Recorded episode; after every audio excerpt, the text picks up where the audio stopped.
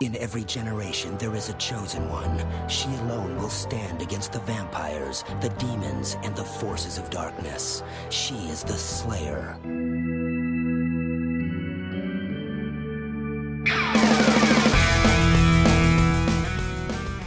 Back to another deep dive into the files of Saturday Morning Confidential for part two of our Buffy anniversary episode. Uh, I'm sure you all heard on the first episode how much Buffy means to me, and I'm just going to keep screaming about it. So, like many franchises of the time, Buffy, Charmed, those kinds of things, even Smallville, have a massive extended universe uh, that is canonical and non canonical that spans video games, comics, and novels. And so I could not think of two people better to come on to talk novels and extended universe than Steph and Meg from the Judging Book Covers podcast. Both of you, welcome to the show. Thank you. Thank you for having us. Thank you. Why don't you each introduce yourselves and just tell everyone at home a little bit about yourself and uh, what your kind of earliest memories of Buffy was? That's a good one. Megan, do you want to go first? No, you go ahead. Okay. All right, so I'm Stephanie. Um, I do judging book covers with Megan and also with Ollie this year. New, um, we have a third co-host. It's awesome. Uh, let's see. We've been doing the podcast for like five years. Is it? Four, yeah, we just years? hit five years. crazy. Yeah. Like flew by. Congratulations. Yes. Thank you. yeah. Uh, let's see. Earliest memories of Buffy. I remember I was in middle school, and a friend of mine, Elizabeth, said, you have to watch the show. The show's amazing. So the first episode I ever saw was the um, the Incan Mummy Girl in season one. Great yeah. episode. Yeah. Great episode. and I was hooked, so hooked. Like, oh, I loved that show. Like I. It just gets me every time. Like I've rewatched it Every a time. million times. I have not like I've read the the comics, which we're gonna talk about. Um, but I haven't like reread them as m- nearly as much as I've rewatched the show. Like I went to Oh, for oh sure. god, I can't remember the name of the place. We went somewhere. I went somewhere in New York for trivia for Buffy themed trivia, and I think I got like second place essentially by myself because the person I was with didn't does not did not know Buffy. of course. And I was like, you know what? I fucking won because the people in first place there were like six of them. Oh yeah, you like yes, that's fair. Yes, Yes, it was awesome. it. and then there were they of course they played uh, once more with feeling after, and it just turned into a sing along. You, So ha- you have to. You have Yes. to. it was wonderful. Uh, Megan, how about I, you? I really have been trying to remember what my earliest Buffy memory is, and I truly don't know when I started watching. Like I know I didn't watch at the beginning, but I don't remember when I jumped on. I I want to say it must have been in the middle of season two, um, because I do remember season one being entirely new to me at one point. Okay. Um, that being said, um, Buffy was like such my thing, and I had and still have uh, one of the best friends in the entire world, going on twenty something years now, um, who we would literally sit on the phone together and watch Buffy and talk, and yeah, um, one of the girls he dated in high school got so pissed because um, the like that she could not call him during that time. That was our time. Like we were spending time with Buffy. Um, I love it. and then I, re- I remember washing the dishes and watching the end of season five and having to sit down at the dining room table or the kitchen table and just sob. And I think it's like the first thing I truly cried my eyes out at. Just, uh, yeah. And yeah. So, yeah, Buffy fan. I, as problematic as it is, still, still to this day. I totally forgot that I used to also watch episodes with Elizabeth. We watched the season two finale together, and we're both like, I mean, they're gonna Willow's gonna fix Angel. It's gonna be fine. They're gonna be together. It's gonna be great. It's gonna. Oh my then, God, yes. You know, devastated Yes. seventh or eighth graders, or however however old we were at the end of that. I it was really funny. I grew up evangelical, so Buffy was a big no-no in my house. Oh, no. Um, and but my best friend from church actually, uh, that I met later in high school, like after we graduated, and I hung out way w- more with her. It was about the time like season six was coming out on DVD, and so it was like because it took like two years to get a season of, of a show out on DVD, and so of course I that was the actually the first season I watched start to finish uh, on on the DVD, and then we did seven, um, and so that was kind of my first introduction, and then I went back obviously and watched through all of it with. I think Once More with Feeling was probably the very first Buffy episode I ever watched, just because being a musical theater kid, That's It was a thing. We sang it all the time in the car together. It's a great way to start. It was a great way to start, but then it like heavily coded my just because like the idea of like Willow and also everybody being others, like Yeah. just it, it's so imprinted on me so much that I just loved it, and it just kind of voraciously became a huge part of my personality, uh, which then added like Doctor Who many years later. Like it Of just course, was that of kind of obsession. Like even to the point that the first um, non-anime convention I went to was Dragon Con, where I did the Once More with Feeling Shadowcast as Xander, um, and so which cool. just I uh, some of the best memories. So Buffy just means so much to me. Um, and that was about the time that I, you know, because the show had ended, and I was like, I'm mad that the show ended just as I'm like falling in love with it. So like, what do I do? And that's when you would be able to walk into your Borders or Barnes and Noble, and there would just be shelves and shelves and shelves and shelves of books from franchises. And so I kind of started pouring through a lot of these books um, to kind of add to my well i don't have any more new buffy so let's add some of these things.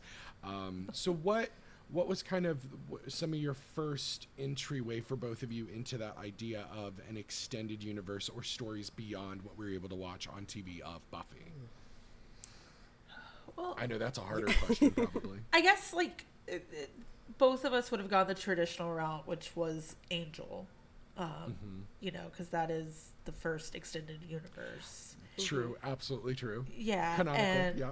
yeah, um, which is again like actually talking about it earlier. I had a friend say that you know he wanted to rewatch Buffy and Angel. I actually don't like. I'm gonna try. There's like a sweet season in there that I know I can watch. Mm-hmm. Then that's like it. But like season one hurts because you know the actor who played Doyle's committed suicide, and then Mm-hmm. um, it's really hard because the actor who played Lorne has passed. Um, so like Angel just really, and then it's just really hard knowing what happens to Cordelia and what happened Yeah. to Charisma Carpenter. Anyways, Angel's got a lot of negativity, so um, I actually didn't get into. I was also not a comics kid, so I didn't get into the extended universe side um, until uh, I think I like kind of read a summary of what happened in the comics, and now I own some of those as well. I just haven't read them. Um, but the novel, the Slayer novel, um, that came out a couple years ago was the first one. Um, I'm trying to find the exact title of it, but that's when it was like, okay, so this is like after the world has been rid of magic, and I was like, what? so I think that was the point I went and just like deep dived into the old comics, but i love that yeah, yeah. but you How read you, them. Steph? Yeah, I mean, I did. I did Yeah. keep up with Angel. I did really like Angel. I have tried in the past to do a Buffy Angel rewatch, like you know, follow the WB schedule, and you know, because you know you have a couple oh, crossovers. man. I kept up with it a little bit, but I never like saw it all the way through. Um, because you're you're definitely right, and even before all, I knew all the stuff about Joss Whedon. Um, even just just knowing what happens to Cordelia's character, period, I was always super super pissed about that because I loved watching Wesley's arc through the show, and she also Mm-hmm. had a great arc. As she, you know, and then it just kind of like slammed down and like Yep. it, very frustrating. Um, actually knew someone who said that Angel was the show was better than Buffy. That's my ex. no, get No. Yep. no Yep. You know, Megan. I mean, red flag, red flag number one. that is a Yep. huge red yeah. flag Well, we're divorced now, so done. I will say that is a great, great theme song. Oh my God! Oh, yes, It's a banger. it's so good. Absolute banger. It's so good. that we're gonna give it. Although, Yes. the Buffy Yeah, theme song absolutely. always like Oh, puts me in that yes. like Oh. in the right head, it. like in a good headspace. Mm-hmm. Yes. always just banging my head. Yeah. Yeah. and like I don't remember how I found out that they were doing season eight in comic book form. Mm-hmm. Um, it was definitely after the trades were out. So I got the trades, mm-hmm. started following them. I'm not good at keeping up with like weekly. I'm not even good with keeping up with monthly comics. Like Saga, mm-hmm. Saga is back monthly, and I'm Yes. behind already. It just started It's okay, in what just get the February. trade. I know. Yeah, we're uh, good. Just You're wait not- for the yeah. trade. Right, Absolutely, yeah. just right wait for because the I tried I tried yeah. it with Buffy and I think I had like three of them and I was like I'm just gonna wait I'm done um, but I really liked it because I just loved that it continues on where it left off with all these Mm-hmm. Slayers awakened across the world um, and obviously like you can do more in comic book form because you don't Mm-hmm. need the budget to you know CGI a dragon or you know Exactly, some crazy yeah. fight Or scene Dawn as or Dawn as a centaur. Yes, like exactly yes or the Mecha Dawn like the the robot Dawn the giant robot Mm-hmm. Dawn Yes. so yeah you you could tell in those comics that they felt a specific way about Dawn or honestly now that I've worked on a show like acted on a TV show with her that people felt a specific way about Michelle Trachtenberg. And it's oh. just all there in that season 8 comic. Like I liked it. I was just like I know people oh. didn't like Dawn but like Oh, I get it now. I totally get it. Y'all are saying a whole lot of things about her. Okay, now I understand because I actually like I understand Dawn. Dawn makes sense to me. Um, Yeah. Whether or not she's a good character, eh, but I she makes sense. yeah And, she does make sense. Um, like that's the thing that always bothered me. Everybody's like, "Oh, she's a terrible character," and I'm like, "You're confusing disliking a personality Mm-hmm. and a terrible character. She's not a terrible character. She's a fucking Mm-hmm. fantastic character." Right. And kind of realistic. Like, she finds out she's Yes. fake, like, she's a key. Her mother Yeah. dies. Her sister dies. Oh, she's going to have some issues. Just- she's not just going to, Oh, like, yeah. skate on through everything here. No. Well, and they did do a nice job of literally making. I mean, even the very first moment that we see her, and we're as confused as Buffy is because we also just did that Yes, batshit yes. Dracula episode, which is one of the best cold opens of a season Yeah. ever. Um, also, just because it was like, okay, because we had just come out of season four, which was not Oh. great compared to season three. I poor Riley never had a chance, but like Jesus Christ, like Jesus Oh. Christ. I I got what they were trying to do. We got some great episodes in there, like Beer Bad, but like I really love. Okay, I love but- Beer Bad, and uh, so many people yes. hate I that do too. episode, and I get so no, mad. It's such a Well, it's okay. such a good episode. I okay. I do have. There are some things about it that do does make me angry. It's a good episode, but there's some things that now that I've recognized, Oh yes, I can't unsee it. Like our discussion about how um, curly hair equals bad. yes. Uh, yeah, it, that, that, drives episode me nuts. incredibly. um, And then also just like that late '90s, early aughts punishment of things that are not evil, like enjoying alcohol or having a beer is not inherently evil. Having a sex, having premarital sex is not inherently evil. So like it I loved it originally, but now just having that moral compass mm-hmm. shift, it just is like Yeah. I want to shake things. Well, it's, I, w- I didn't rewatch every episode because even though I gave myself like four months to do it, there's just with life I couldn't do it. And I really got to a point like there's a point in season two where like looking back, I go, why did we not see these big Joss shaped red flags the whole time? Like the whole morality and virginity thing with Angelus and his soul, like so gross now, and just a lot of the things with Riley and Buffy being a college student, like the whole carnal house episode like just it was one of those things that's like okay like why can't these all be the funny halloween episodes where anya's a bunny like you know it, like so we did get some good moments but like the idea of adam was weird and the professor like grooming buffy was weird and like there's just season four it's like season two and season four really rough just for those reasons of like oh these are mm, i see some gross stuff in here and it's uh, the, the angel thing i can only really go back and watch season five once harmony and spike are on on in la because they were also just like we don't know what to do now. We're probably getting canceled. So I don't know. Let's just have fun with this. and when it became, you know, it became a buddy cop show at that point. So like season five of Angel is really the only one I can rewatch.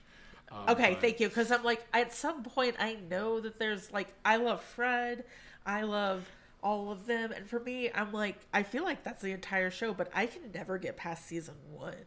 So Yeah. I'm gonna try. I'll, I'll try season five, and maybe I'll start back up a little, and Yeah. then like, but yeah, I think the But last. how- Yeah, because I was just Sorry, saying, I go think the I think the last No. time I tried the Buffy Angel rewatch, I think I got as far as when Connor shows up, and I was like, he, he showed Oh, up no, at the I- end yeah, of that that's episode, the and I was point. like, uh, nope, I'm yeah. done because I know what's gonna happen. Yep.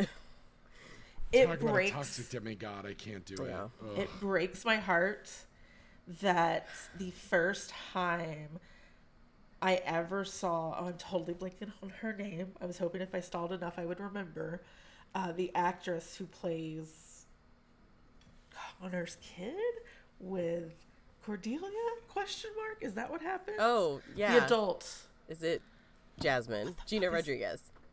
Thank you. Yes. Uh, Gina Rodriguez. That is my introduction to Gina Rodriguez, one of my absolute favorite actresses nowadays. But every so often, I'm like, that's what I first saw you in. Me too. Yeah. Me too. Yeah. What? like, I joke, like, I don't know how much you guys watch Riverdale, but I fucking love Riverdale, first of all. Alex and I are now, like, actually going and talking about releasing a podcast about it because Please just, do it. Please do it. It's so batshit. You have It to. It is. And, like, I don't know how caught up you are, um, but. I, I think I'm back in season two. Like Okay, I'm- so I'm legit, as long as you know, if you have watched any of it to know who the characters are, Oh yes. I will tell you what happened up to the end of, like, I will tell you what you need to know to start season six. What season six stop, drops on Netflix. Rivervale is the best six episodes of TV I have seen in a very long time. That's the one with Sabrina. That's when Sabrina crosses over, right? Yeah, it's just like a brief crossover. So mm-hmm. now we're in the like post Rivervale world, and surprisingly, still really fucking good. Like if I told you what was going on, you'd be like, Megan, I, I question your sanity. but I'm not kidding. It's pretty fucking good. It's I, and I think what it is is it's it's Riverdale being coherent rather than mm-hmm. Riverdale of season one and two. Like, I, I feel like at some point the creator's going to come out and be like, here's my expose on running Riverdale. You're welcome. Well, and he has a deep and long obsession with Archie. Like he wrote a co- he wrote a play about gay Archie uh, having sex with Kevin when he was at Yale. Like I love it. is I love it so much. He he wrote a play called Rough Magic that you have to read about a dramaturg that can pull characters out of plays. Like it's awful, but like Sabrina makes so much sense when you read Rough Magic. Uh, but like I loved every minute of Sabrina, even when it was questionable. But like it is the best kind of Yes. trash. And I would argue we could not have Sabrina. Like the Chilling Adventures of Sabrina would never exist without Buffy before it. No, just not at all, because yeah. like they to me they can exist in the same kind of magical world i did an episode about charmed probably about six months ago and i said i always thought it was a crime when all three shows were on a network that we didn't get a weird like california hellmouth crossover of the halliwells Exactly. wolfram and hart and the scoobies like it just seemed you know, talk about Charmed, which has a huge like EU of novels and comics as well. Um, but it just felt like there are so many shows today even like the gossip girls and the euphorias that are so many t- they're taking their tones from what we all got used to with buffy. Like there like there's been psychological psychology books and things written about how buffy actually altered how we watch tv as a public. Like even things as like willow and tara's kiss which we never actually saw the like first like gay kiss on Fox, but then like it was there and it kind of changed everything and having Willow and Tara be different than what we had seen and so it's there's so much Buffy that's been coded onto so much that it makes sense that it has the legacy um and that there's always talk of like oh it's being rebooted again and it's like is it actually or is somebody just bored and they really want to reboot Buffy? I don't want to reboot Buffy. Buffy, like, is like the ending of Buffy. So the things that I mm-hmm. like um, speaking of horror and just amazing remakes, the Scream series mm-hmm. plus the new Charm series do enough respect to call back to the mm-hmm. original to say mm-hmm. we exist in the same universe. You maybe never intended this or whatever, but we respect the original. Mm-hmm. That's all Buffy needs. We got an entire mm-hmm. like, I mean, an entire thing, and like part of me is like, is it just nobody wants to work or you know challenge Joss Whedon? Like, is he gonna? He wouldn't let it go. Um, but you know, pick a chosen one. Pick several chosen ones. Yeah. Leave Buffy out of it. She can be a phone call. Sarah Michelle Gellar would probably love to do, you know, an occasional thing. Uh, you know, I, there are people who love to make cameos, but make it about a new generation. Don't just reboot it. The comic, the new comic, which I haven't read a ton of, but uh, the enough of it that I've read fixes a lot of the errors of the 90s mo- TV show. So like we don't need someone to do that in TV form. Just continue. Mm-hmm. Make it your mm-hmm. own thing. Gossip Girl calls back to the original in the best way mm-hmm. possible.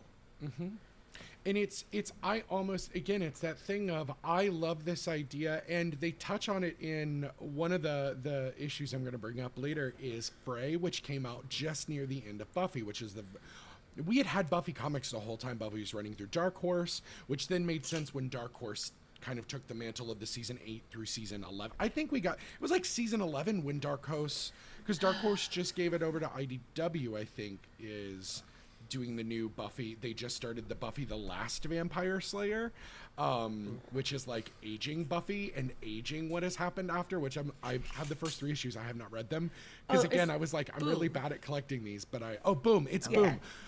Oh, Yeah. boom is so, oh it's boom is so good because Yeah. they're doing the Power Rangers comic right now and it's so good. Yeah. Um, Yeah, the but Buffy's, yeah, it's like nine volumes deep or something and at this Mm-hmm. point. Like I was looking at it the other day being like, I don't remember when I stopped collecting, so but yeah. Mm-hmm.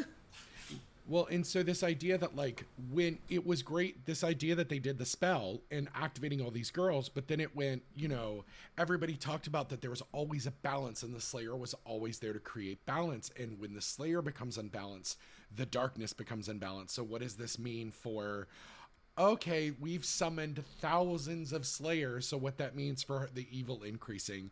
And seeing that with Fray, that idea that like another girl would not be called for like two thousand, uh, like a thousand years or something ridiculous, like would not be called for a very long time because the magic was so unbalanced. Um, was is that idea of it calls back and then again when the dark horse comic started buffy is thrown to the future and spends uh, i think six or eight episodes in the future with uh, with um, uh, Fray and uh, no, I will talk spoilers, I guess, a little bit for the comics. I don't know. It's they've they've been out like over a decade, so I know, you how wait, the originals end, so like I'm fine. yeah. Well, and so it's that idea that Willow uh, will always forever have that dark magic, and it's something that she will forever battle because she exists so much light. The dark got heavier for her, and so eventually Willow is the one. She's the big bad in the world again, and she is running all of the vampire syndicates. And so Buffy has to go to the future to fight her. You know, 800 year old best friend who does not age because of magic. And so that was one of those, it was a nice callback. But that idea that we didn't always need a continuity, it was that idea of like, oh, we can exist within this world. Um, and so they've done novels like that. Uh, Tales of the Slayer, it's one of my favorite kind of anthology series where every chapter is either Watcher Diaries or Slayer Diaries from other girls. And, um, it's real they're re- i mean some aren't great some are but like we one of them is robin wood's mother who we saw spike kill but it's her oh i forget what it's called when they take her slayer abilities away Oh, that damn Um, that- test. Oh, that, that fucking awful test. test. But it's it's an it's about her test in the meat packing district of Manhattan in the 1970s. Oh shit, I need to and- find this. And it's so I think so my favorite is Tales of the Slayer volume 4. It's purple. You can get it for like a dollar on Amazon or your local used bookstore. Mine every one of them has a copy of it. Um but there's also um uh, another character which I'll reference soon that from one of the other things I brought to talk about. Um, but like her, we talk about her and her um, her watcher and then like the 1920 slayer whose watcher sold her out to vampires because he had been turned and she had no idea. And like all of these things are like the the, the boxer rebellion slayer. We get a ton of her story in some of these. Um and but like we also meet uh, the Slayer from the Civil War, who posed as a nurse, but was actually fighting out on the the um, uh, on the northern side because the South was using vampires to sneak into camps at night because of like uh, using witchcraft and stuff through uh, uh, like their uh, connections with New Orleans and that stuff at the time, and so kind of all of those magical elements to the Civil War that that Nancy Holder and um, oh, I'm forgetting one of the other um, awesome writers, uh, female writers from from the Buffy series that kind of wrote all of this extended like mythos of magic in our world and how it's been affecting. And so there are just all these things. But I think they stopped at volume four of Tales of the Slayer. All four of them are available, but they're really, really great. That idea of uh, an anthology series. So kind of get back to what you said, Meg, was I would if we get another Buffy series or like a world of that, I would rather like maybe Sarah Michelle Gellar narrates things, but I want to see like different aspects of these moments or an anthology series where even if we only spend we get six 90 minute episodes a season and we just get 190 like mini movies about these different slayers and what's happening after or go back in time because again we have we we met the first slayer. Like she's from prehistoric africa. So like you know it's these we, that is literally millennia of slayers that we can like there's crusade stories and the illusion that uh, joan of arc was a slayer like all of these things that like really hit throughout time or that one of the girls from salem in the the, the idea of the crucible one of them is was a slayer in those those kind or whether Tituba was the Slayer, kind of those things, uh, the, all these ideas that they were playing with, or that she was assisting the Slayer with with what magic she knew, um, and that idea of like coming over into the new world because vampires came first.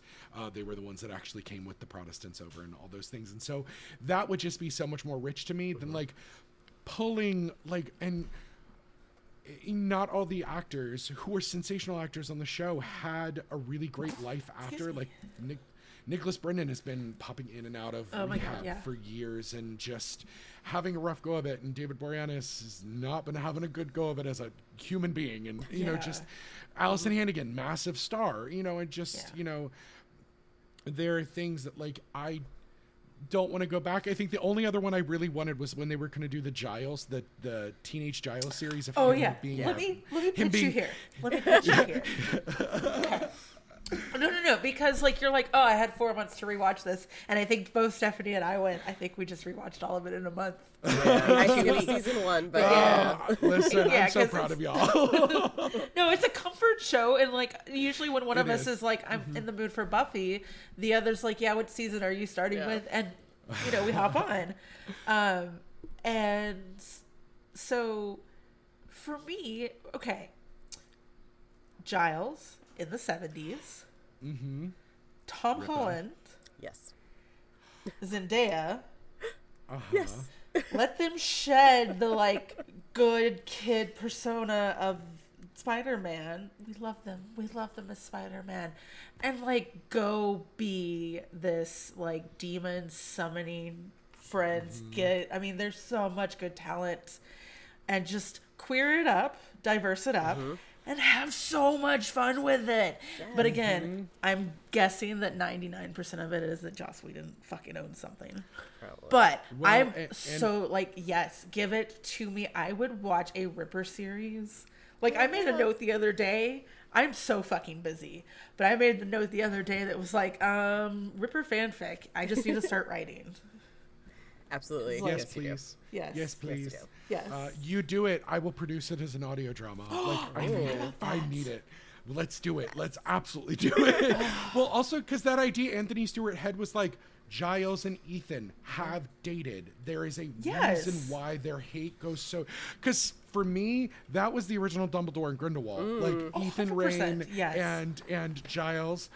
I Yes. just and also the fact that Anthony Stewart Head was like, I'm on board as long as we get the queer punk rock Yes. 70s Giles that we deserve. And I was just like, also to know that he's like an incredible trans dad and things too. I'm just like, you're so good. I'm Also, so like, happy. I love you. Let him fucking narrate it. Let him sit in a booth. Let him Yes. chill. Let him Oh, get yeah. back into this character again. Well, I you think that was the.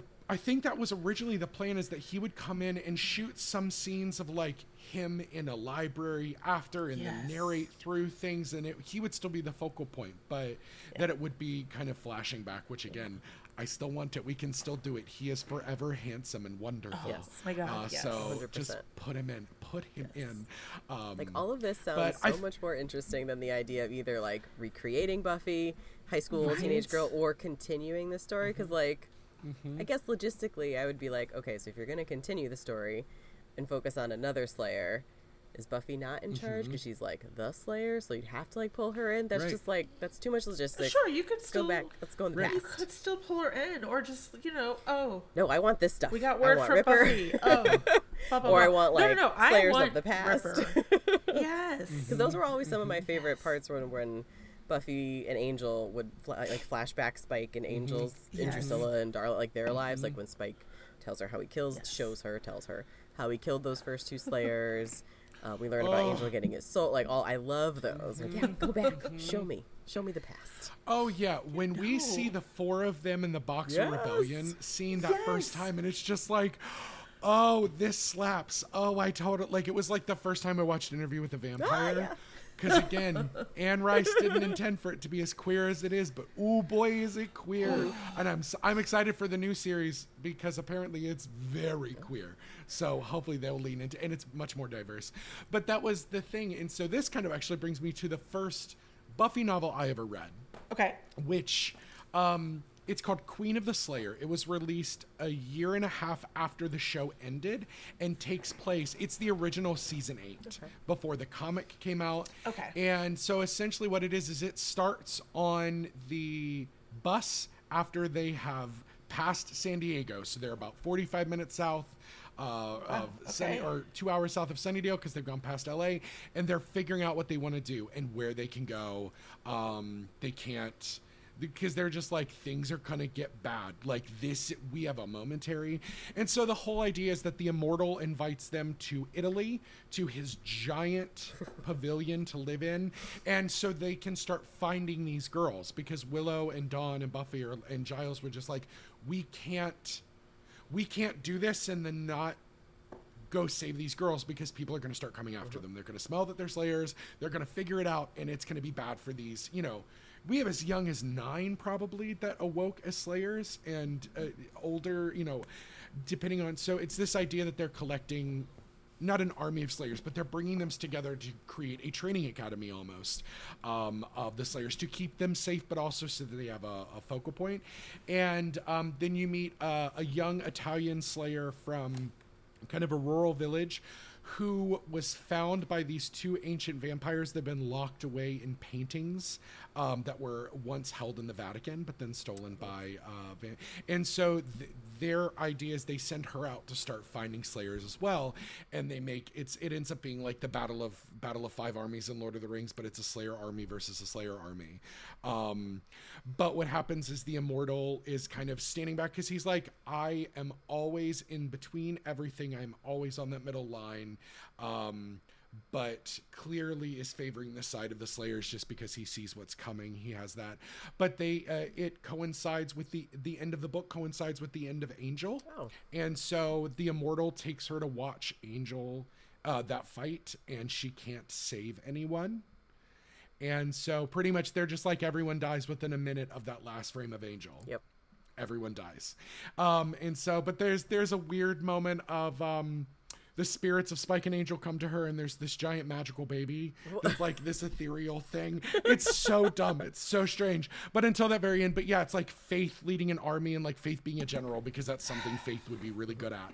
Um and um uh, you know, Kennedy and Willow still having their relationship and things. And so that was kind of the first time I went, oh, Buffy isn't necessarily the focal point, but she's a key part here because they're just like, we have to protect you because you are the face of the Slayers now. And so people are going to come find you.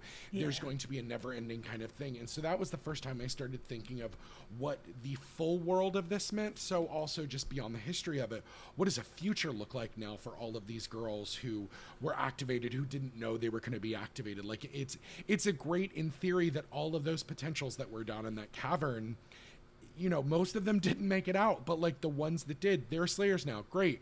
What about the thousands of other girls? Um, and then there was a little, it wasn't quite canon. It is canon, I guess, in the realm of things because Nancy Holder wrote it. And Nancy Holder has written a ton of the Buffy books. She wrote a bunch of episodes of Buffy. So she's one of those people that like, Fox and Joss always went, yeah, or no, I guess, uh, was it Fox at the end? I guess It was Fox. I uh, the. WB and then WB at the end. and end. then UPN, Um, UPN, UPN, UPS? yeah. UPN. It, I just UPN remember it was UPN the and then point WB, with the yeah, yeah. there was a there was a re like it was weird. She couldn't be on Angel, but he could be on. Yeah, Yeah. it was when she because her Yeah. dying was the end of the run on the WB, and then Buffy lives Yes. on UPN. Yes. Yep. And so yeah, and so it was that that first time where we went, oh, these characters continue can continue without us having the comic book, and then the first episode, the first issue of the comic that we got that was like not focusing on the main story, uh, where we followed. They, they kept referencing Buffy's decoys. And that we have decoy slayers that look like Buffy, so they can fight, they can do whatever. They look like Buffy, but they're essentially kind of like that idea of like Kim Jong Un or or um, Saddam Hussein having lookalikes, so that they could they would be the ones that would get killed. And you do send those slayers out on missions. They referenced they were like, oh, one of the decoys is with the Immortal and Dawn in Italy, and it's like when I read that, I went, "Oh, it's canon. The book is canon. Oh my god!" Because generally these books are non-canonical, but it was really something interesting to also give Faith some room to explore and grow, and Giles kind of pulling back. Andrew was still there, which was really funny because there's a. Um, uh, there's a, uh, oh Andrew and Xander end up on on this little journey together in this book. They kind of send everybody off in pairs to kind of realize that it's a worldwide thing in that situation. That was one of the first times where I went, oh, I get how we can have this kind of extended universe that's canon without having to be canon. Um, and of course, then I started going, I need more, and that's when I really started reading Buffy fan fiction, which is the good, the bad, and the ugly of the course. internet, much like anything else. Do you know when I that mean- one came? The one that about the decoys when that one came out?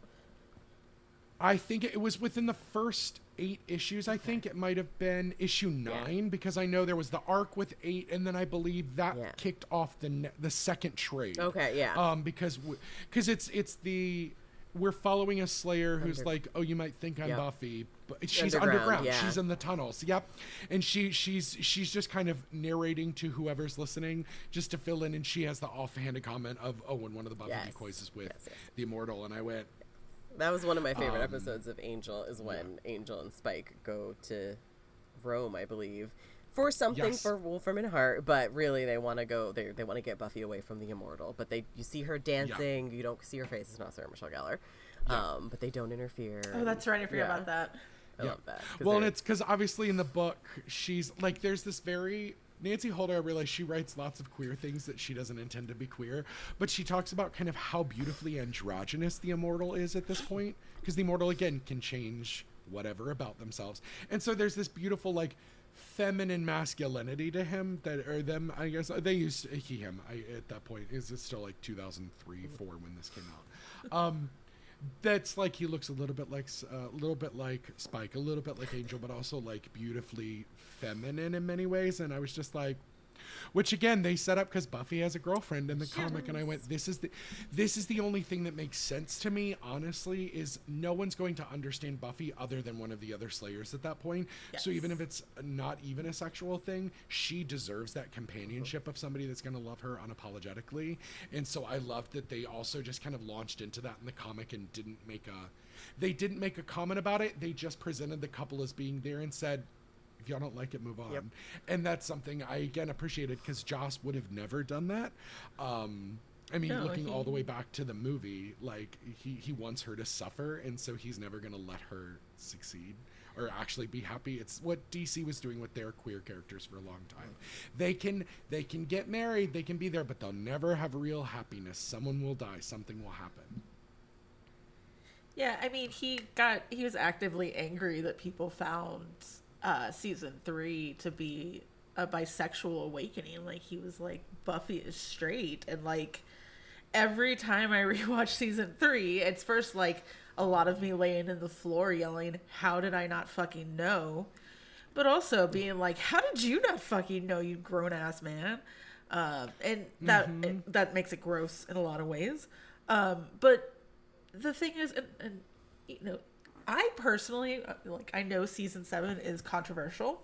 Um, I fucking love season seven. I think season seven. I do too. A great job of tying up the loose ends of the universe. Like, there's even this moment where um, Anya's friend, excuse me, whose name I'm blanking on, Halfrek. Halfrack? Halfrack. yeah, But- looks at William the Bloody Yes, and goes, like, William, and like it's it's so great. All everything, everybody who's met is so wonderful, and also just the way it ends. But there's these beautiful moments in that last season with Buffy and Faith. Again, mm-hmm. it's entirely this feeling of love and connection and romance mm-hmm. and physically hating each other. Mm-hmm. Um, I mean, like to be fair, I get like they've literally been inside of each other's bodies. Mm-hmm. And Buffy's hair was curly because that means something Yeah. with Buffy. Something is Yeah. off. Mm-hmm.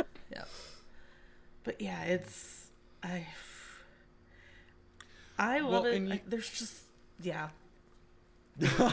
well, no, and you can tell that obviously other people were really committed to like Faith as a character and giving one because Eliza Yes. Dushku is an inc- incredible mm-hmm. performer. Like yes, Dollhouse had a lot of issues, but the performances that she brought to that Mm-hmm. show were outstanding. The first episode of that I watched was the one where she was the blind girl in the religious cult. Okay. And it she she was just so cuz you never get to see as an actress between like Tru Callings and the other things that she has done, she's always strong and badass. And this idea that, like, as she's rebelling against the idea of the dollhouse, but that she got to play this really kind of frail and small person as an actress and get to see her explore that side that most people would never cast her in that. She just, she just is such an amazing performer. And it was nice to see that she was allowed to get to kind of flex kind of her performance muscles in that way and show people that there's so much more to her as a performer because we haven't seen a ton of her recently, which is a shame. Mm-hmm. But yeah, I can't I don't understand how nobody sees Faith Faith's emergence into season 3 like as a further queering of the show cuz like like because obviously bisexuality like- didn't exist. Because again, Willow is you know Of- of Willow who course. is sobbing because she still feels love for Oz as he leaves is a lesbian. What? I'm sorry. Like seriously, Willow and Tara such a good relationship. Mm-hmm. But Willow is bisexual and that's okay. And that's okay. And Kennedy, Yes. Kennedy is a bisexual dream for Willow. So like, yeah, mm-hmm. it makes Yeah. her. It makes sense what they did to Tara. Doesn't, but you know, it, but she's not. It, the scenes where she's like, the uh episode is it him or whatever? It's the episode with the jacket. yes.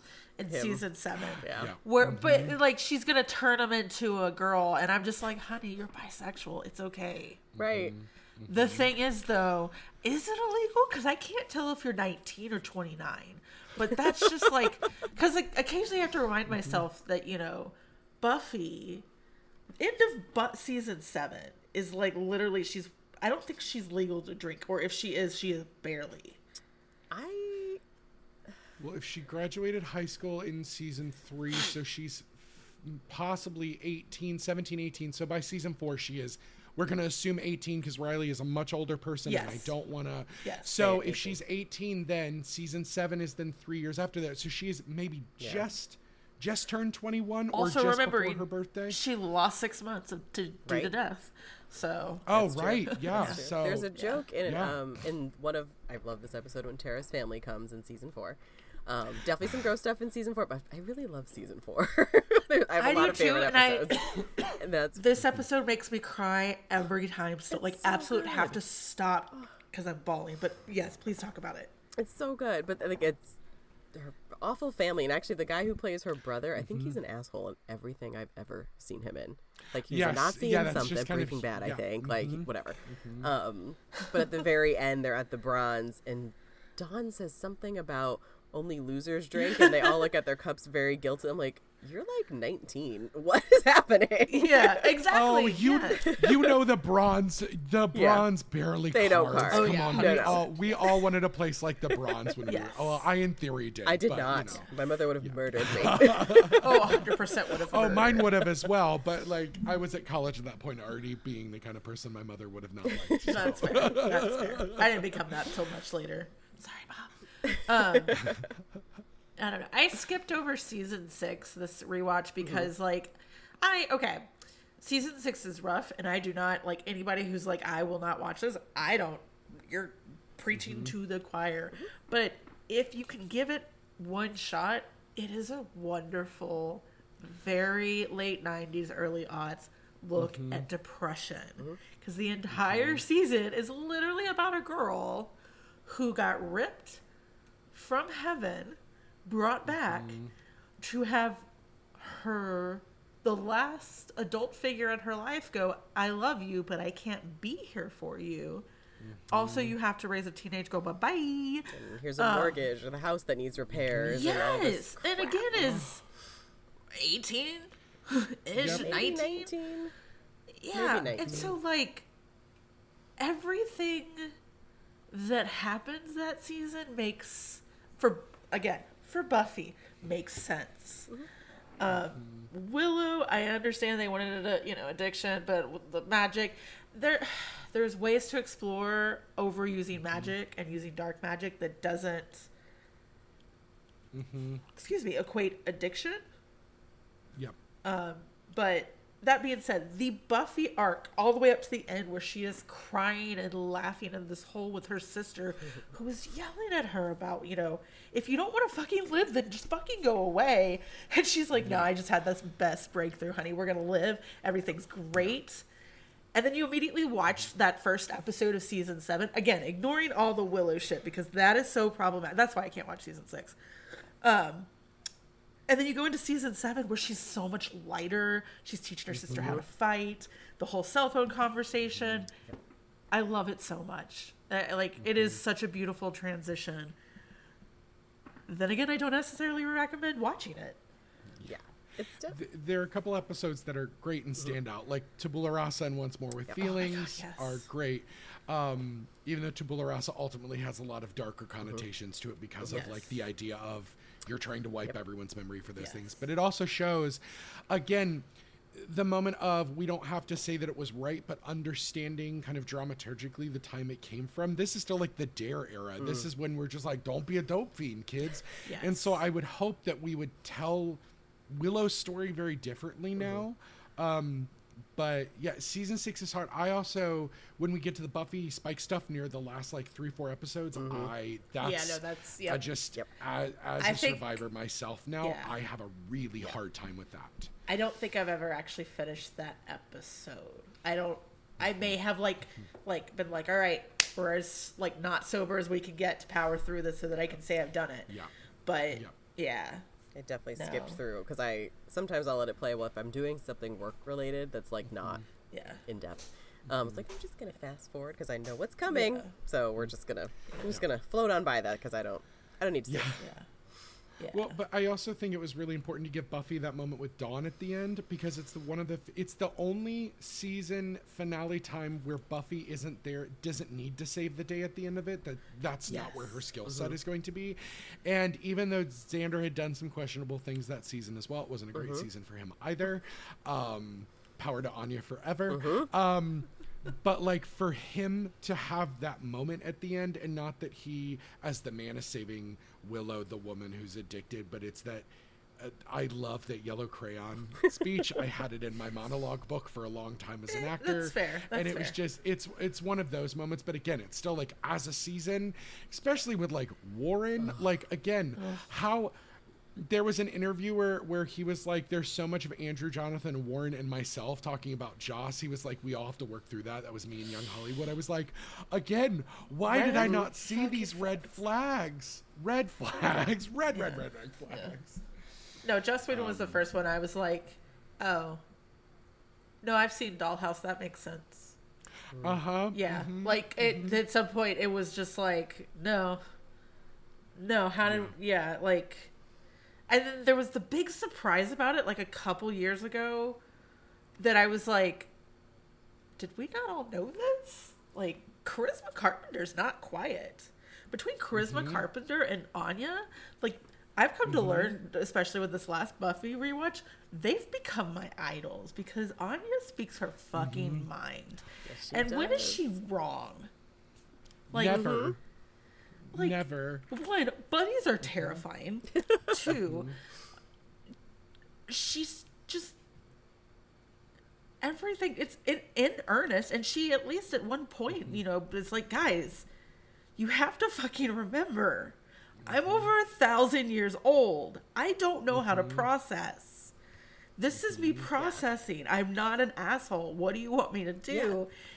And it sucks so much that there's so many healthy representations and surrounded by this like grossness that is Xander quite a uh-huh. bit Yeah. because like mm-hmm. Xander for me I don't care for Xander uh, like up until this one moment in season 7 which is just a beautiful dawn moment and he calls her extraordinary and that so breaks me down and makes me cry mm-hmm. every time because Yeah. it is what so many people needed to hear. You know, I feel like anybody who watched Buffy all the way through that of this generation was like, yeah, it's okay not to be the special one. We can be okay.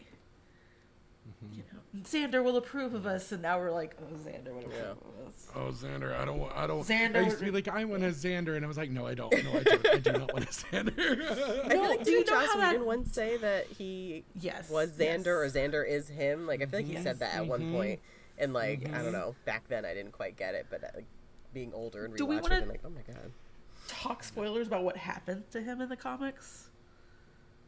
sure, yeah, we can absolutely. I mean, again, it's been out. The Dark Horse one Yeah. ended like five years ago, so like people have had a decade. It's Yeah, fine. that's yeah. fair. No, we. I mean. and again, no, I, think we haven't read absolutely these, so everything I know is from reading, you know, the Wikipedia because I was so fascinated. but you know, I, what he gets tormented by Anya for a bit, which like fucking yes, good job, great. I'm glad Anya gets he that. deserves, frankly. hmm Yep. He- Um, he does have like. So I was, did reread some of them, but I didn't reread this set. But there is a set of the trades where he's got some serious anger issues. I think it's after magic is gone from the world.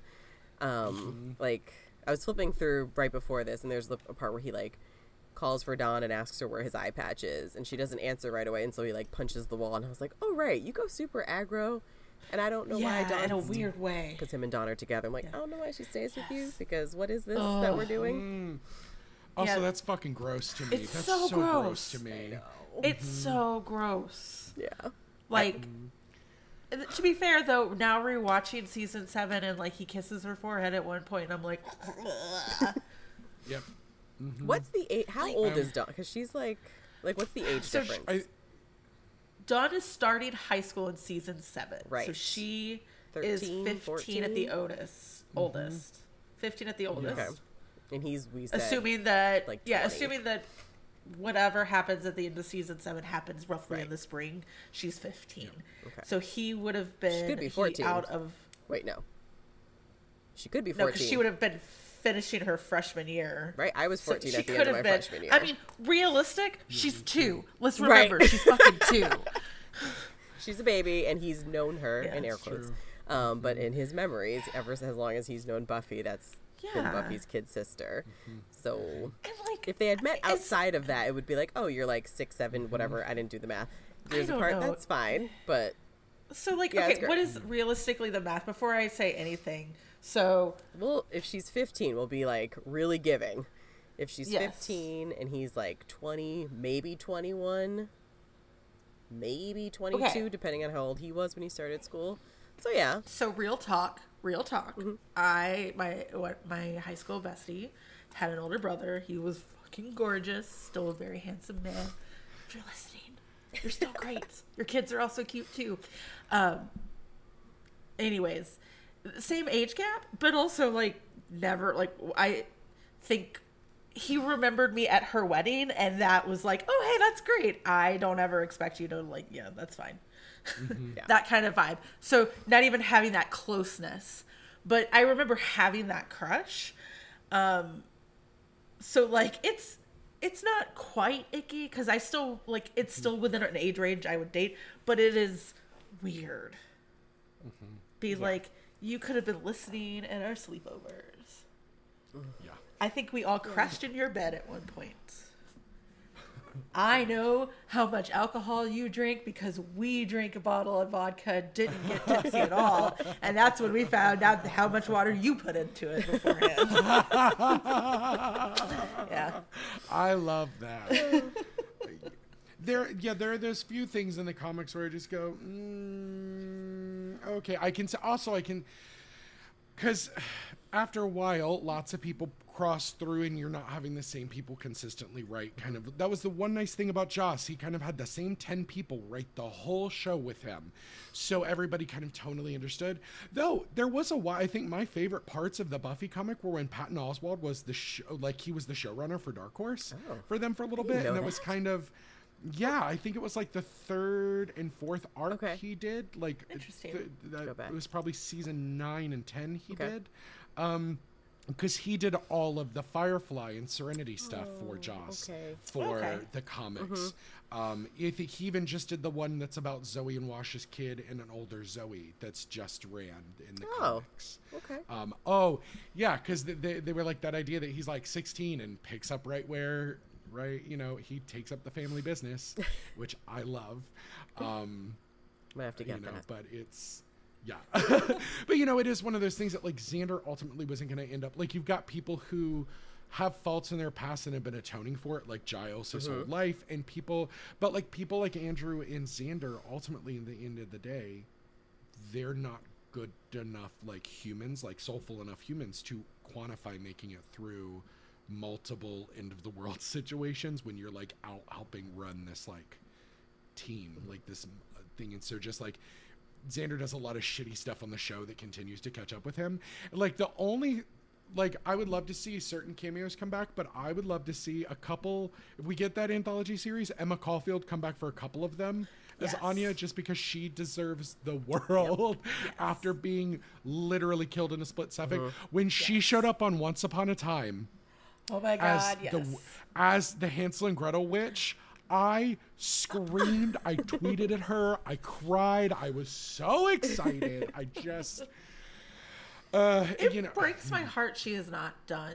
I, like I, I've watched Mm-hmm. a lot that she's done, but like I hope the fact that she's not just such a brilliant character actress and everything is her choice Mm-hmm. because she has so much range Mm-hmm. just in that like just in Anya that it's like mm-hmm. I don't know. Mm-hmm. Oh, Anya has one of the best art like arcs on the show. Yes. Like absolutely. Yes. You know, I mean it's it's also one of those things that like Charisma Carpenter deserves everything in the Oh world my and God, better. yes. Like oh oh her on Veronica Mars though, loved Yes. it. Both her and Alyson Hannigan on Veronica Mars were Yes. chef's kiss chef's chef's kiss. Um but talking about cordelia there's just one more one more book that i want to bring up that is just my absolute favorite and actually sets the tone for kind of what i look for now in extended universe stuff or like a story. It's called the book of fours. Um it takes place at the near the end of season three. So like school the school thing has not happened yet or it's happened just after it's one of these two things but it is um i forget kind of what demon is coming but there's this axe they have to find. And um all these things cordelia it's and cordelia's still there so she's a big part of the story but faith is there as well. Um but what ends up happening is the only way to defeat this evil it's a oh it's a zo- oh oh it's a zombie story. It's a zombie queen story. Like she's from marie she's like uh Mar- it- marie Laveau is in it at one point. Um And so it's like a zombie queen and her zombie horde, and they're having to come. And the only way to defeat them is to have these kind of four aspects of this weapon held by four slayers. That's never going to happen. So what ends up happening is Giles and Willow find the spell, and they're able to conjure. Uh, um, the uh, they're led by the spirit of Lucy, who is the Civil War Slayer, and that's where I found her, and she is so much my favorite. She's incredible. But what happens is they have to summon the souls of Kendra and uh, bringing Kendra back and putting Kendra in Kendra into uh, C- Cordelia's Oh body my. Because when you are when you take when you take the like soul and spirit of a slayer you are imbibed with all of her power it cannot last long or they permanently take the soul over kind of a deal because it's the the whole demon attached thing Gotcha. makes the slayer and then we meet india who is the slayer that died for buffy to be summoned Oh. Oh, cool. yeah. I like uh. And so she, yes, she is another California. Like she was in like San Diego or something. So like really close to Buffy. Like they were, they could have been peers. She looked similar to Buffy. Um, in meeting her. Uh, uh, oh, and Merrick. Merrick is her slay. Merrick is her watcher. So they reference Merrick, who is the Donald Okay, Sutherland character Yeah. in the. But they h him down. He's very handsome. Those kinds of things. Um, and of course they do a thing where I think he's in love with her, but he was also like 19, like he was a 19 year old watcher, like he had just gotten, like they really h him down, but they name him Merrick. Um, but there's this really cool battle where Willow is India, Cordelia is is um, Kendra, and then Faith and Buffy are there with this kind of axe fighting this like zombie queen, and it's a huge book. It was one of those when they were releasing things in like four or five volumes as novels over a couple months. Um, it's in the same con. Let me. Uh, I've got the wiki up here. It.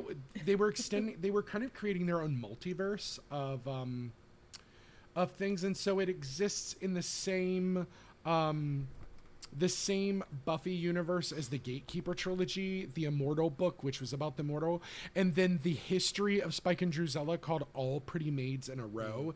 They all exist in the same continuity. Um, and then we also get India's story in the Tales of the Slayer Volume 3 and Volume 4 uh, called The Code of the Samurai. Um, and India's actually a great, great Slayer. I wish we got more of her. Um, just because she is just a smidge older than Buffy in a lot of those ways. And so it's it, it was just phenomenal. I love Lucy. She this because there's uh, shots where they like get the visions. So, so it's the first time that like Cordelia and Willow understand the visions of the past layers. Buffy's getting them like she did before. Um, and so watching Lucy run out into the uh, Civil War battlefield with hoop skirts on, rip them off, and her hoop skirt is just laden with weapons. and so she's out in bloomers and half a cage skirt, like fighting vampires That's it's wonderful. a chef's kiss. And it, it's again it I, I think it just further cements that idea that like give us an anthology style series of these other things or continue to write these books. I'm fine with never having visual media but just having books of things. I'm honestly fine with that because existing in a world like buffy and and these characters just kind of makes me happy uh, despite their flaws. And again not all of buffy is aged well and joss whedon is a total trash bag who should never be allowed to touch anything ever again. Um, but there you know there are just still some performers that have i don't think they ever got the proper respect because joss became so famous and anyone will believe what men says about other people. And it predominantly is women who were really negatively affected by what Yeah, he said. fair. and it's a fuck it is a fucking crime. It's an absolute crime. But uh yeah. Yeah I, you know, so it's just one of those things. I've actually ordered both of those books and reread them for this, just because I was like, "Oh, I just have such a good memory of these, and I love them so much." And I'm gonna have to it's get just them. that's just what I want. Yeah. Oh, I I think I, I could not find them like in my used bookstores here, uh, so I did have to buy them on Amazon. But I think I paid one ninety nine for one of them and a dollar for the other one, and the four dollar shipping. Uh, Well, well, well, worth worth it. it. Well worth it. They're both, yeah. And because I've read some other ones that are just absolute dribble. There's a couple good ones where Oz comes back. Um, Oh, wonderful. which is oh oz is in queen of the slayers oz brings all of the werewolves from tibet Oh. oh, nice. in queen of the slayers to help them Okay. that's what i forgot yeah so they have that like oz has gone to tibet and there's like a monastery of tibetan of buddhist monks who all are werewolves. Um, and that's where they learn to kind of control the wolf and so they can they can shift without the moon. Um, but also the moon doesn't control them in the way they do. It just kind of and it also kind of fits for oz's character. Um, but yeah willow has to go ask oz to come help them so uh, it's really great uh, but but uh, kind of one of my last thoughts to that is i for someone who apparently does not believe that bisexuality exists wrote one of the most bisexual shows in all of know, history right? because also Spike and Xander, when Spike has no voice for a lot of that time. oh, Hush. I mean, yeah, and Yeah. Hush, but also when like Spike has to like be tied up and live with Xander, like clearly some angry bisexual tension between those two. clearly. Xander's clearly always been bi. He's always a little too jealous of Angel. Oh, Um, 100%. it makes sense why Xander becomes a vampire in in uh, a different version of their universe. Uh, Willow really makes sense because she's just an easy target. With Xander, I feel like he kind of willingly would go. Poor Willow. Uh, uh, well, oh, and I also love it. It's like early pink pink sweater Willow Yeah. too. Just precious being barely barely floating a barely floating a, a pencil willow. And then leather clad. And then leather clad. and- uh, clearly, the first time that we knew, like, clearly that we had to have known that something was going to happen to Willow, because that's the moment Willow Rosenberg realizes she's bisexual Yes. for herself. That is the moment. Yes. Uh, uh, and again, it is it, every time somebody brings it up, I'm just like Buffy is bisexual eraser, but we have to uh, we have to embrace it uh, because like we have to talk about it with bisexuality because it you know it's why talking beyond binary is so important now in so many ways. So I just it has its problems, but I'm so thankful for I it. I think the next time I do a rewatch, I'm going to totally watch it with the lens of Xander and his angry bisexuality. Because Oh, That may yes, make it yes, better. Yeah. Absolutely. yeah, mm-hmm. That may make it. it better. Mm-hmm. it may make it better. I mean, he's still. It may make it a yeah. He's, there's sometimes I'm just like God, like I've complained to my partner about Xander. It's like he has not watched any of this. But I'm like, everyone else learns how to be useful. Xander just gets knocked out or thrown off camera at the beginning of every single fight, and they have to go save him. One time he saves the world, one time, and it's because it's Willow. If it was someone else, he wouldn't have stood a chance. And then he has that one good speech with Dawn in uh, season seven. Yes, yes. Otherwise, he is freaking garbage. Yeah.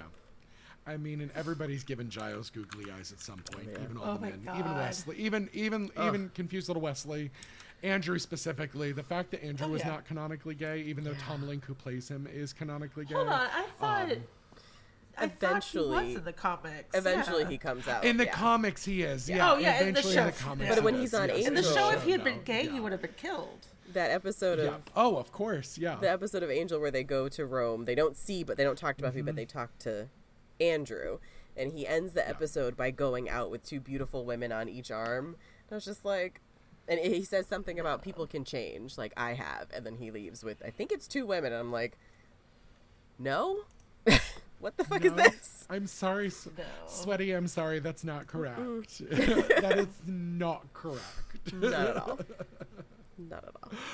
So, for anybody who maybe hasn't thought beyond exploring the canonical seven seasons of Buffy, what would you all both say to people as they're looking to explore this 25th anniversary of Buffy and kind of revisiting all of the aspects of it? What would you say to those people?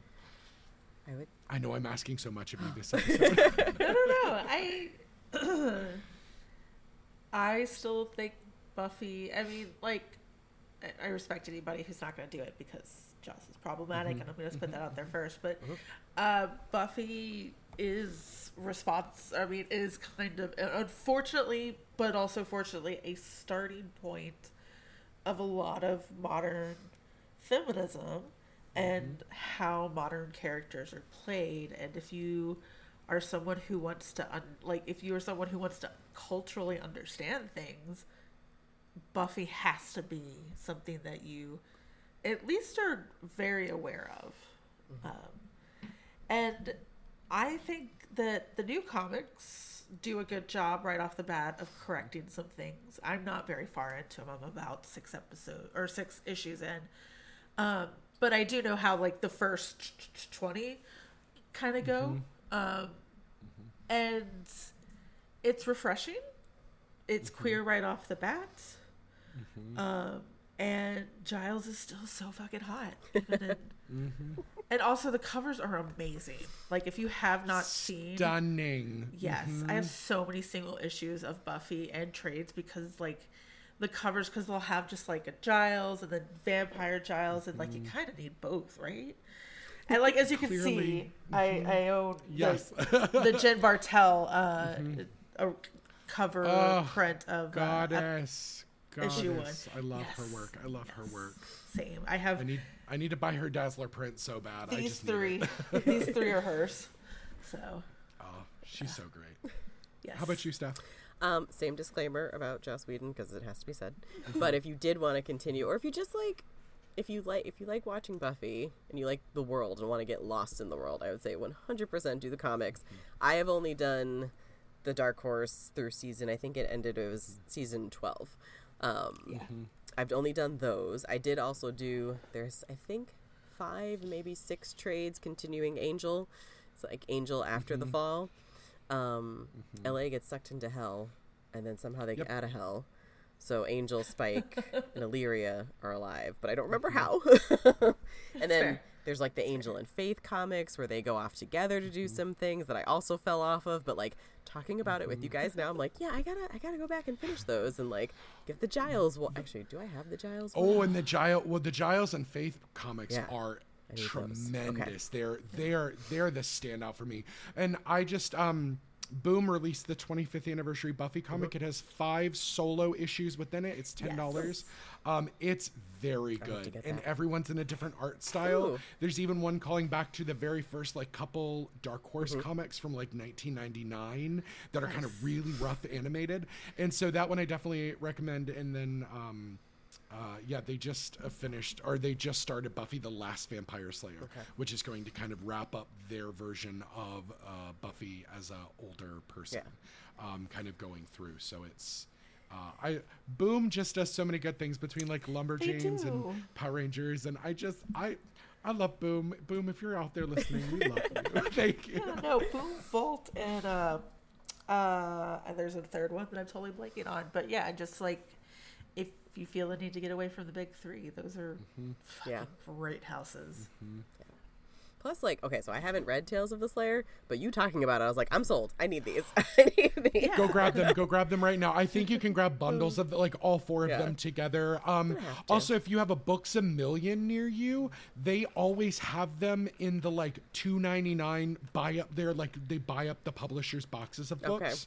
Um, also, for anyone who uh, loves Buffy and has smaller children, they have recently written a Buffy kids book. That it's Buffy, Xander, and Willow in elementary school together, teaching principles of like, f- teaching principles of like feminism, like modern feminism, through Buffy to kids, and You it need is that. it is I need that. beautiful. It's beautifully it's beautifully drawn. It's so cute, um, and it Send looks your address. so darling. Because I 100% need that for my future kid. Yeah, because well, like I need You to. do, you yes, absolutely yes. do. I need to put together a, a, a, a present for you. So that is going on the list. Because we're having a boy and we are not it. raising a Xander. So let's just get that straight. No, absolutely not. No, no, no.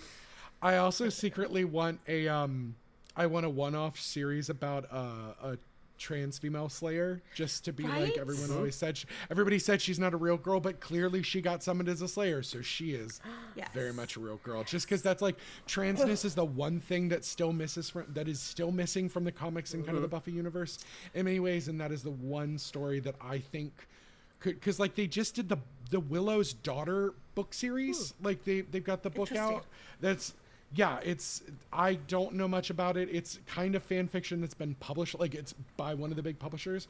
But like that to me would fit really nicely in that world if we want to continue those, like a, a all ages novel. Um, Well. that that is the Slayer. Uh, that is the Slayer story I'm waiting for. Yes. Stephanie and I can recommend a book for you to read that would probably just Please scratch that itch for you. Please do. Uh, Cemetery Boys. It's, Oh yes, it's on my list. it's so literally I just it's so good. so I So I've been good. sitting on the first three volumes of Heartstoppers for about six months. That's fair. And That's then fair. I I got uh, volume four when it came out, and then yesterday was the worst day I've had since uh, I had kind of a life altering medical diagnosis a couple months ago, and so Oh, I. Uh, finally came home and said, "This is the night. This is happening." And uh, cut to two hours later, I'm finished with volume two, like cooing in my own bed, trying not to cry from happiness, and going, "Okay." and so I just finished Carry On and Wayward Sons, and so I also was just, like, Cemetery Boys is the next thing on my like Okay. queer YA novel list. So that is it's being ordered or bought this week. So it's I love that you you recommend that because that is exactly where I'm going next. it's so, So, good. have you read the third one? Because I've read Carry On and Wayward Sons. I haven't read the third one, but I haven't heard great things. I So I'm have a little not, hesitant. I haven't yet. I do love what Rainbow does. I think uh, great writer, but I hadn't picked it up. But I was planning to. There was one of the books. I have like a list of like ten books that I want to pick up from my local places in town because support your local book dealers. Support your local book dealers. Oh my god, Uh, I just had so- so many amazing books that I was so excited for just like drop yesterday. I love it's that. Wednesday. So like and I so I bought thr yeah, I bought 3. Uh, two of which I know for sure are queer. One of which is probably queer because it's Seanan McGuire, but probably is also just gonna be trippy as is. But yeah, yeah, queer literature, go support. It's so much fun. Anyways, It is so much fun, and it's it's it's it's a shame that we still have to say that so many queer bodies and queer POC bodies are still like have not been represented in mainstream written words. So like, come on, let's get with it, people. It is 2022. We have nothing left to lose. Literally, start the revolution. Write more queer stories. Good lord. Thank you both so much for being on the show. Where can people find you all on the internet where you would like them to find you? You can find us at Judging Book Covers Podcast or JBC Podcast on Instagram, Facebook. Uh, we're coming out monthly now, although we, we kind of missed April. That was my fault. I'm sorry. But It was not just your very fault. Don't worry. Don't worry. It was not just you. Love you dearly. It was you. not just you. Uh, we are glad you were feeling better though. Thank you. Thank you. But yes, check us out there. And Megan, I think you have a couple other things like Oh God, yeah, okay. Um, so this is like literally the first time. So I, I've been cracking myself th- up this week. So I have not host or co-hosted slash done a podcast that isn't fictional since our last time we did JBC, which might have been February. Um, maybe early March. Anyways, um, this is so I have actually been spending um, the first quarter of 2022 producing and putting together a podcast called Once Upon a Monster of the Week. This is literally the first time I'm promoting it by voice. Um, so the elevator pitch for anybody interested is that it is a Monster of the Week tabletop RPG condensed into audio drama format. We are bi-weekly. There is it is currently a cast of 14 people. Um the and with just like if you love Ted Lasso, we've got someone for you. If you love what we do in the shadows, we've got someone for you. Like if you love Gravity Falls, like it, it just like so much of it is already like we're ready to protect these people. But anyways, it is about a small town called Reddington that is in the northeast that has some weird shit going on. And if you like Buffy and the kind of vibe that Buffy has where it is literally that prom episode where they go, you know, we know shit happens. we don't talk about it, but we know. Thank you for saving us. Even though we're gonna try to murder you in two years. Bye bye. Um Yeah. What the fuck, Jonathan? right? Jonathan's the fucking worst. fucking worst. Anyways, if you like that vibe of a town, please give us a check. Like, just please check it out. It is so queer, and we're just having so much fucking fun. So yeah, I gotta condense that, Also- but I love it. Uh, also, Meg uh, was part of a great podcast that I love because I love Animorphs called Minds at Yeerk, so you'll have to check that one out as well. What's funny is actually we have an episode. I'm after this. I'm actually hopping on to do an episode with Alex and Chris Grine because Chris has a new comic coming out, uh, the Camp Whatever Volume Two, um, and yeah, so we're, we read it. We're gonna go talk about it. Um, and again, if you like monsters and shit, uh, it is an all age comic that is about a 13 year old girl going to summer camp um, where Bigfoot lives. And it is. I love that. um, the main character is deaf. Um, and there are literal, like, all sorts of monsters. It's just such great representation, and I just love it so fucking much. So, yes, we're actually recording another episode. Uh, but yeah, if you like Animorphs, go check it out. Uh, amazing. Well, thank you both for being on the show. I will see you next time. Thank you. Thank you. Have you ever seen something in a theater that you just couldn't explain? Or have you ever thought about if dying really ain't that bad? And do you spend sleepless nights wondering exactly what happened to Natalie Wood that night on the boat? If you answered yes to any of these questions, then it's time for you to exit stage death. Exit Stage Death is the chilling true stories behind your favorite Broadway shows, releasing bi weekly on Tuesday starting May 24th. So if you want to find out which Broadway house is the most haunted Talk about what killed our favorite Broadway flops. and learn about the murderous path of Mama Rose that took Gypsy Rose Lee to stardom, It's time for Places Actors. Thank you, Places. it's time to exit stage death. Saturday Morning Confidential is brought to you by Dreamer Productions and is a proud member of the Certain POV Podcast Network. You can find us on Facebook at Saturday Morning Confidential, on Instagram at SMC Pod, and on Twitter at The SMC Podcast. You can find all the shows that Certain POV has to offer at certainpov.com or also on Patreon at Dreamer Productions, where your donation of only $2 a month keeps constant programming coming in and supporting our new shows as we go throughout 2022. Now, join us again next time for another deep dive into the files of Saturday Morning Confidential. CPOV. CertainPOV.com.